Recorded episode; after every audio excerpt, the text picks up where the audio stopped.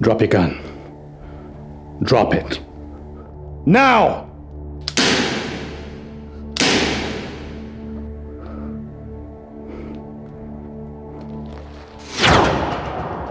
Welcome to Sinema Story.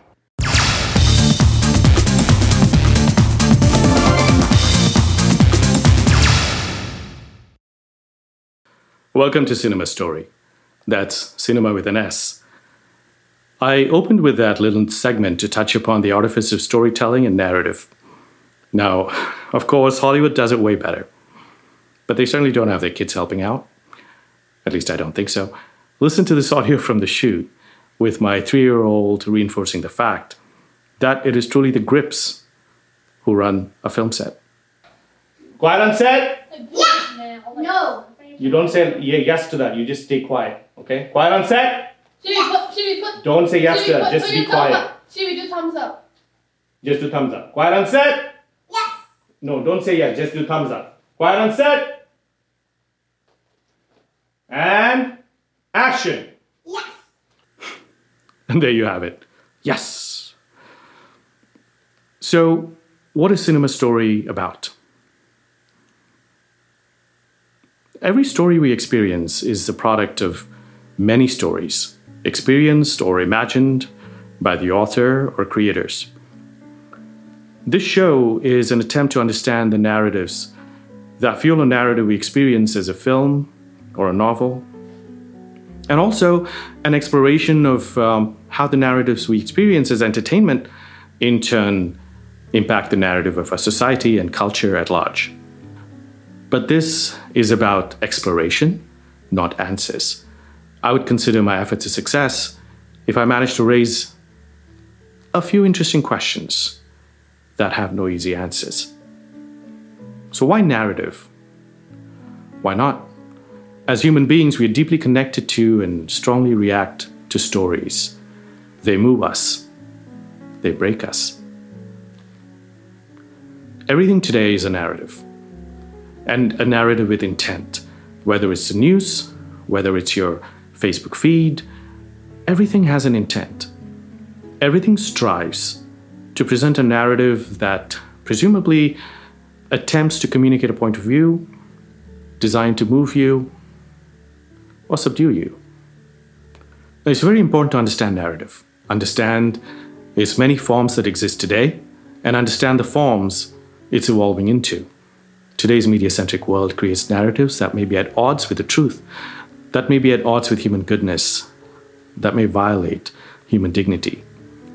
Narratives can be dangerous to life as much as they can be life changing. Media is evolving into a photorealistic, AI driven, enhanced virtual reality domain. And the line, the boundary between the artifice of narrative and reality as we understand it, is under attack. Maybe a bit dramatic. But this artifice is always required the audience to suspend their disbelief. And they're encouraged to do so by the application of art and craft. And there has always been a wink and a nod by the creator towards his audience to accept this narrative. The creator and the audience have always been complicit in this agreement. But how long before we lose the ability to distinguish a constructed narrative from reality? When a creator constructs a narrative, everything from the writing to the performances, the editing, the immersive sound experience are architected to work together and turn these dancing electrons we see on our screens into characters we connect with. So much so that our joy and our despair sometimes rests with the fate of the Jon Snows of these made up worlds. A lot to talk about and think about.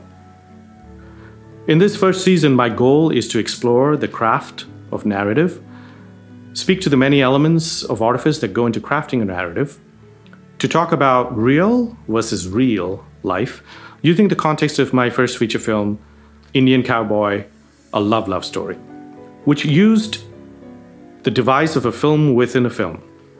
This film is available for free on Amazon and YouTube, so please go watch it. It'll enhance your experience of this show. Before we continue, I'd like to share the trailer for Indian Cowboy. Uh, if you're listening to this as an audio only experience, be sure to check out the video version um, and information on where you can find it is available at sinemastory.com. Once again, that's cinema with an S, S I N E M A S T O R Y.com. In the perfect love story with the perfect happy ending, it always ends something like this. But my own love story, it ended like this. Are you dumping me? I'm not dumping you. You are dumping me. Diva, I don't love love you. I love, love steak, Nick. And then I met Sapna.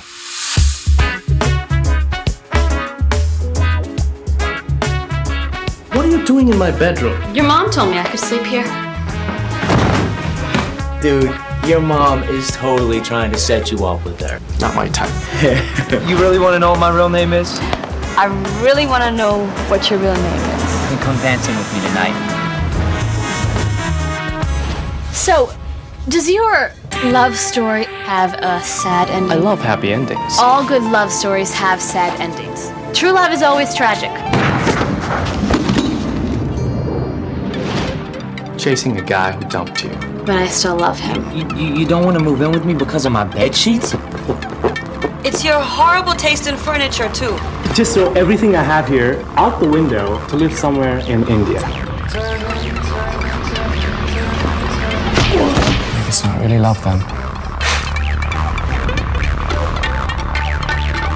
Can't write a love story when you don't know what love is. You came into my life and you touched my heart and my soul. There is something called commitment. If you come a little closer, you could kiss me. If you come a little faster, you won't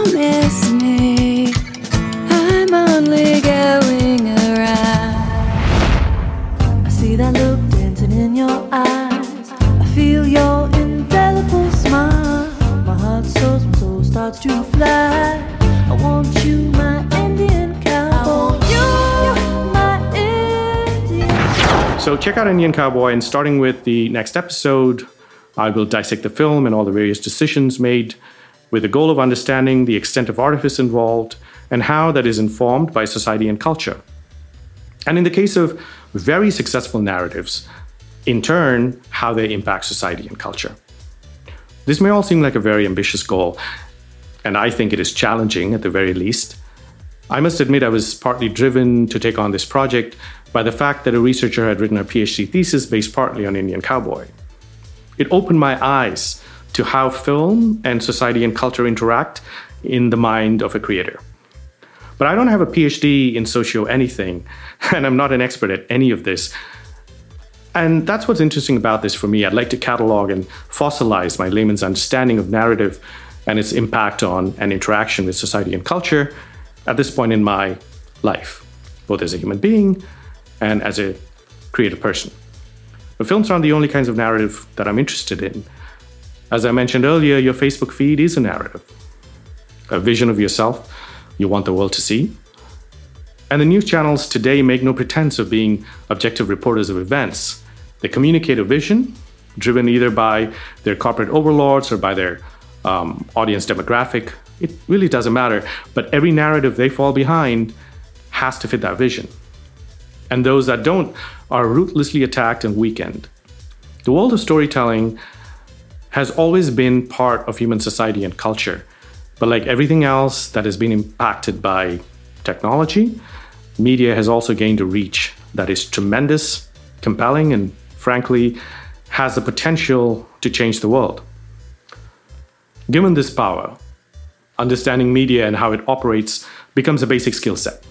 Understanding its artifice and its realness, and being able to tell which is which, and being able to tell its biases.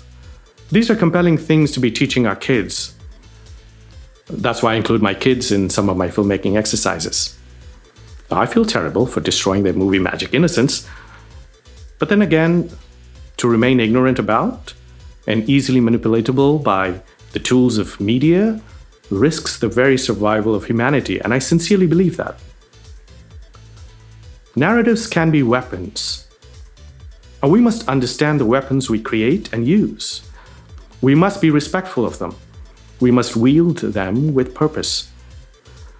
I hope to also shine a light on how narrative can inform and shape our emotions and how that is used in today's world by the media.